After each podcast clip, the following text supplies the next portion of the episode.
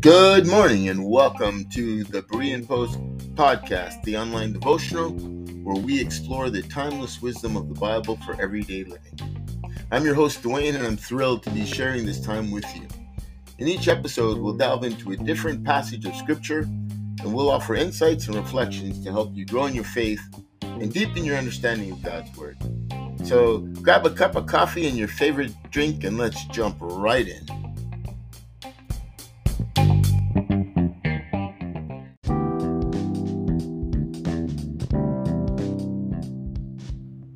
Good morning and welcome to this Berean Post podcast.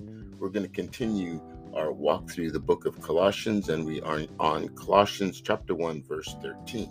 The text reads as follows: He has delivered us from the power of darkness and conveyed us into the kingdom of his son of love, in whom we have redemption through his blood, the forgiveness of sins. I served as a pastor for a church on our town's main street a few years back and I arrived early on a typical Sunday morning to prepare for the service. As I approached the building, I noticed a poster had been placed in the window. It depicted a picture of Jesus on the cross with a caption that read, Without the shedding of blood, there can be no forgiveness of sins. Initially, I couldn't help but chuckle and think, Amen. However, as I soon stepped inside, another thought crossed my mind. I wonder how this message would be received by someone unfamiliar with the Christian teachings or who didn't attend church. It dawned on me that many of the things we say and discuss within the Christian circles uh, may sound confusing or nonsensical to those who are not a part of our community. Well, the Bible is a text that's been studied and analyzed for centuries, and its message and teachings continue to shape the beliefs and practices of millions of people around the world. However, some passages and verses within the Bible may be difficult to interpret, particularly when viewed through the lens of uh, modern perspectives and values. One such verse that has sparked debate and discussion among scholars and readers like alike rather is Colossians 1 13 to 14, which speaks of being delivered from the darkness and obtaining redemption through the shedding of blood. Now, in this context, it's, it's important to consider the historical and cultural context in which this verse is, is written. It's not hard to conclude that life is in the blood. And this is a concept we all know to be true. Cut a person's wrists and watch their blood flow out while witnessing life leave their body. Blood's essential to life, and therefore, there's a firm biblical principle that life is in the blood. In the Bible, blood has a significant spiritual and symbolic meaning.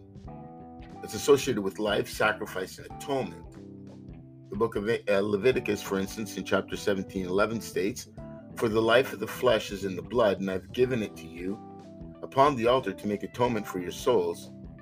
For it is the blood that makes atonement for the soul.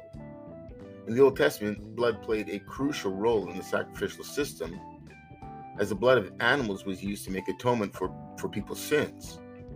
And this concept was based on the idea that blood represented life, and the shedding of blood was necessary to make amends for wrongdoing to restore a broken relationship with God.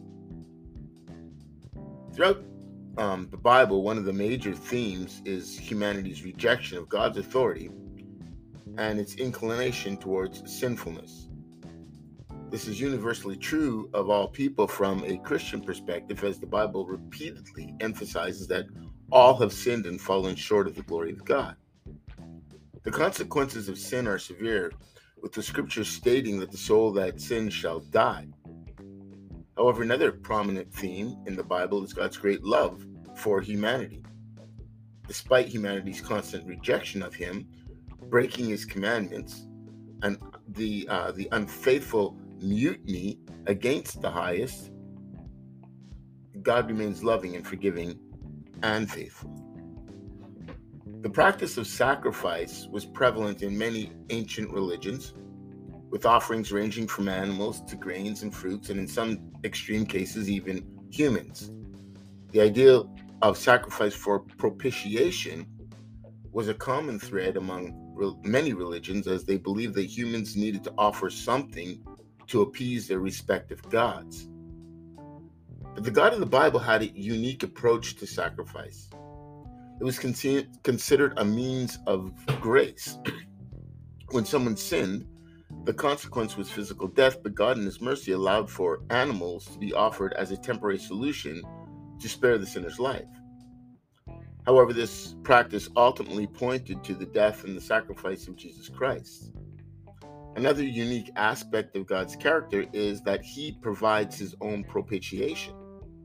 For example, in the story of Adam and Eve after they sinned and tried to cover their nakedness with inadequate coverings, God provided animal skins to, per, to spare them for uh, to spare them from immediate death.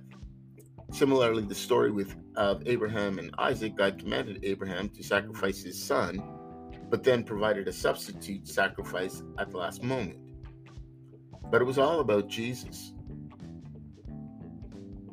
In these instances, they pointed to the ultimate sacrifice and propitiation for our sins in Jesus Christ.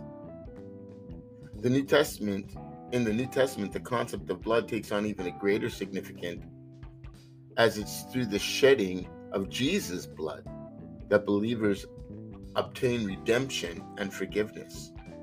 The death of Jesus on the cross is seen as the ultimate sacrifice through which believers are reconciled with God and made holy. This is expressed in such passages as Colossians 1:20, which says, "Through the blood of Christ, God reconciled all things to himself, whether on earth or in heaven." In this sense, blood is seen as a symbol of the sacrifice that Jesus made on behalf of humanity and the power that his death and resurrection must uh, uh and the and the power that his death and resurrection must redeem and transform lives. It's through the shedding of blood that believers can receive forgiveness of sins and be reconciled with God, paving the way for a new and transformed life in Christ. All right, let's wrap this up. Well, some passages and teachings within the Bible may seem confusing or difficult to interpret.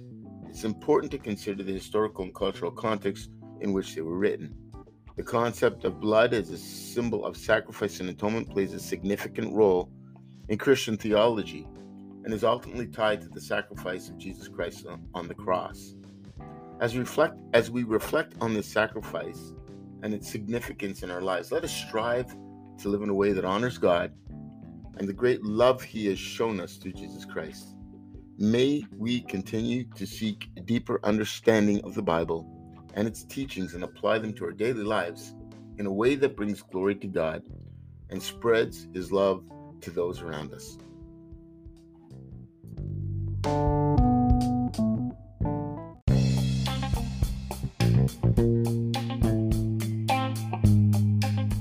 Thank you for tuning in to this edition of the Berean Post podcast. I hope you've enjoyed our discussion and it's brought you some encouragement and insight. Hey, if you want to stay up to date with all of our latest blogs, posts, and podcast episodes, be sure to visit bereanpost.ca and subscribe. Don't forget to share our website with your friends who might need some inspiration or motivation. You can also join our community of Bright Future Bible Freaks on Facebook. Until next time, may peace and blessings abound in your home.